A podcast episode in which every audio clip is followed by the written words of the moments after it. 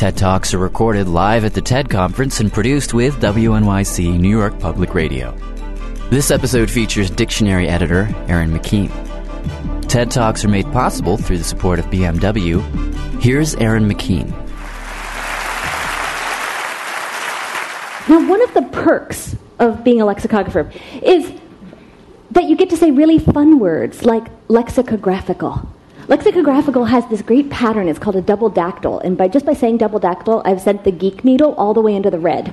But lexicographical is the same pattern as higgledy piggledy, right? It's a fun word to say, and I get to say it a lot. Now, one of the non perks of being a lexicographer is that people don't usually have a kind of warm, fuzzy, snuggly image of the dictionary, right? Nobody hugs their dictionaries. But people think that my job is to let the good words make that difficult left hand turn into the dictionary and keep the bad words out. I don't want to be a traffic cop. For one thing, I just do not do uniforms. And for another, deciding what words are good and what words are bad is actually not very easy and it's not very fun. And when parts of your job are not easy or fun, you kind of look for an excuse not to do them. So, if I had to think of some kind of occupation as a metaphor for my work, I would much rather be a fisherman. I want to throw my big net into the deep blue ocean of English and see what marvelous creatures I can drag up from the bottom. But why do people want me to direct traffic when I would much rather go fishing? Well, I blame the queen. Well, why do I blame the queen? Well, first of all, I blame the queen because it's funny. But secondly, I blame the queen because dictionaries have really not changed. Our idea of what a dictionary is has not changed since her reign. The only thing that Queen Victoria would not be amused by in modern dictionaries is our inclusion of the F word, which has happened in American dictionaries since 1965. And of course, people are saying, okay, computers, computers. What about computers? The thing about computers is I love computers. I mean, I'm a huge geek. I love computers. I would go on a hunger strike before I let them take away Google Book Search from me. But computers don't do much else other than speed up the process of compiling dictionaries. They don't change the end result. Because what a dictionary is, is it's Victorian design merged with a little bit of modern propulsion. It's steampunk. What we have is an electric velocipede. You know, we have Victorian design with an engine on it. That's all. It, the design has not changed. And, well, okay, what about online dictionaries, right? Online dictionaries must be different. This is the Oxford English Dictionary Online, one of the best online dictionaries. This is my favorite word, by the way, erinaceous, pertaining to the hedgehog family of the nature of a hedgehog. Very useful word. so, look at that. Online dictionaries right now are paper thrown up on a screen. This is flat. Look how many links there are in the actual entry. Two, right? And in fact, online dictionaries replicate almost all the problems of print except for searchability. And when you improve searchability, you actually take away the one advantage of print, which is serendipity. Serendipity is when you find things you weren't looking for because finding what you are looking for is so damn difficult. so,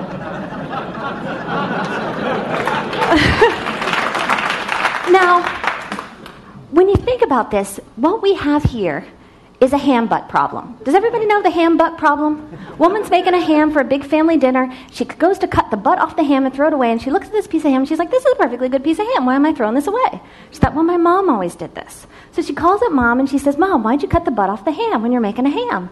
She says, I don't know. My mom always did it. So they call grandma, and grandma says, My pan was too small. so it's not that we have good words and bad words. We have a pan that's too small. Uh, you know, that ham butt is delicious. Uh, there's no reason to throw it away. The bad words. See, when people think about a place and they don't find a place on the map, they think, this map sucks. When they find a nice spot or a bar and it's not in the guidebook, they're like, ooh, this must, place must be cool. It's not in the guidebook.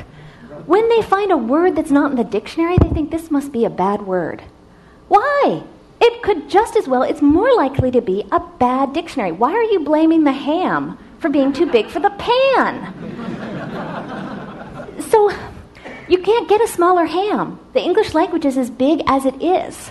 So if you have a ham butt problem and you're thinking about the ham butt problem, the conclusion that it leads you to is inexorable and counterintuitive. Paper is the enemy of words. How can this be? I mean, I love books. I really love books. Some of my best friends are books. But book is not the best shape for the dictionary. And they're like, oh boy, people are going to take away my, my, my beautiful paper dictionaries? No, there will still be paper dictionaries. When, when we had cars, when cars became the dominant mode of transportation, we didn't round up all the horses and shoot them. You know, there's still going to be paper dictionaries, but it's not going to be the dominant paper dictionary. The book shaped dictionary is not going to be the only shape dictionaries come in. And it's not going to be the prototype for the shapes dictionaries come in. So think about it this way What if biologists could only study animals that made people go, ah? Right? What if we made aesthetic judgments about animals and only the ones we thought were cute were the ones that we could study? we know a whole lot about charismatic megafauna and not very much about much else. You can make beautiful expressions from very humble parts. You can make beautiful things out of very small, humble things. Lexicography is really more about material science. We are studying the tolerances of the materials that you use to build the structure of your expression, your speeches, and your writing. And then often people say to me, well, okay, how do I know that this word is real?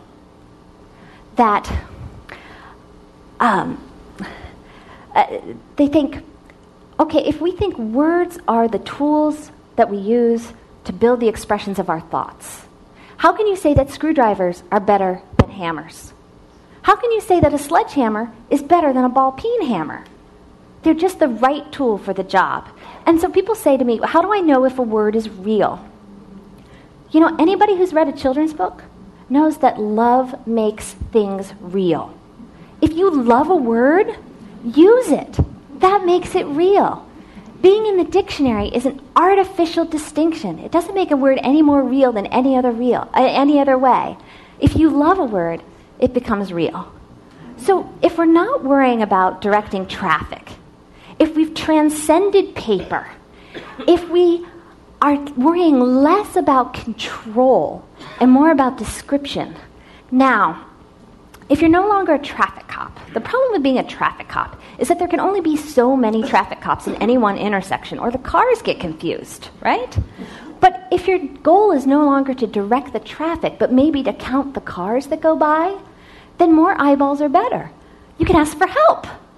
And, and uh, if you ask for help, you get more done. And we really need help. Library of Congress, 17 million books, of which half are in English. If only one out of every 10 of those books had a word that's not in the dictionary in it, that would be equivalent to more than two unabridged dictionaries. And I find an undictionaried word, like a word like undictionaried, for example, in almost every book I read. What about newspapers? Newspaper archive goes back to 1759. 58.1 million newspaper pages. If only one in 100 of those pages had an undictionaried word on it, that would be more, it would be an entire other OED. That's uh, more than 500,000 more words. And I'm not even talking about magazines, I'm not talking about blogs, and I find more new words on Boing Boing in a given week than I do in Newsweek or Time. There's a lot going on there. And I'm not even talking about polysemy, which is the greedy habit some words have of taking more than one meaning for themselves. so, if you think of the word set, a set can be a badger's burrow, a set can be one of the pleats in an Elizabethan ruff, and there's one numbered definition in the OED. The OED has 33 different numbered definitions for set. Tiny little word, 33 numbered definitions. One of them is just labeled miscellaneous technical senses. You know, do you know what that says to me? That says to me it was Friday afternoon and somebody wanted to go down the pub. that, that's a lexicographical cop out to say miscellaneous technical senses. So we have all these words and we really need help. And the thing is, we could, we could ask for help. Asking for help's not that hard. I mean, lexicography is not rocket science. But even if it were, rocket science is being done by dedicated amateurs these days. you know, it can't be that hard to find some words. So, now scientists in other disciplines are really asking people to help, and they're doing a good job of it. Um, For instance, there's eBird, where amateur bird watchers can upload information about their bird sightings, and then ornithologists can go and help track populations, migrations, etc. And there's this guy, Mike Oates. Mike Oates lives in the UK. He's a director of, a, of an electroplating company. He's found more than 140 comets. He's found so many comets, they named a comet after him. It's kind of out past Mars. It's a hike. I don't think he's getting his picture taken there anytime soon. But he found 140 comets without a telescope. He downloaded data from the NASA SOHO satellite, and that's how he found them. If we can find comets without a telescope, shouldn't we be able to find words? Now, y'all know where I'm going with this because I'm going to the internet, which is where everybody goes. And the internet is great for collecting words because the internet's full of collectors. And this is a little known technological fact about the internet, but the internet is actually made up of words and enthusiasm. And words and enthusiasm actually happen to be the recipe for lexicography. Isn't that great? So, the pro- there are a lot of good word collecting sites out there now, but the problem with some of them is that they're not scientific enough. They show the word, but they don't show any context. Where did it came from? Who said it? What newspaper was it in? What book? Because a word is like an, uh, an archaeological artifact. If you don't know the provenance or the source of the artifact, it's not science it's a pretty thing to look at. So a word without its source is like a cut flower. You know, it's pretty to look at for a while, but then it dies, it dies too fast. So this whole time I've been saying the dictionary, the dictionary, the dictionary, not a dictionary or dictionaries. And that's because, well, people use the dictionary to stand for the whole language. They use it synecdochically, and one of the problems of knowing a word like synecdochically is that you really want an excuse to say synecdochically. And so this whole talk has just been an excuse to get me to the point where I could say synecdochically to all of you, so I'm really sorry. But when you use a part of something like the dictionary is a part of the language, or a flag stands for the United States, it's a symbol of the country, then you're using it synecdochically. But the thing is, we could make the dictionary the whole language. If we get a bigger pan, then we can put all the words in. We can put in all the meanings. Doesn't everybody want more meaning in their lives? we can make the dictionary not just be a symbol of the language, we can make it be the whole language. And the thing is, if we can put in all the words, no longer have that artificial distinction between good and bad, we can really describe the language like scientists, we can leave the aesthetic judgments to the writers and the speakers. If we can do that, then I can spend all my time fishing and I don't have to be a traffic cop anymore. Thank you very much for your kind attention.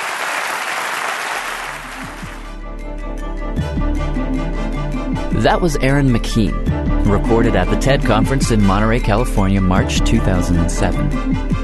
TED Talks are produced by WNYC New York Public Radio for TED and made possible in part through the support of BMW. For more information on TED, visit TED.com.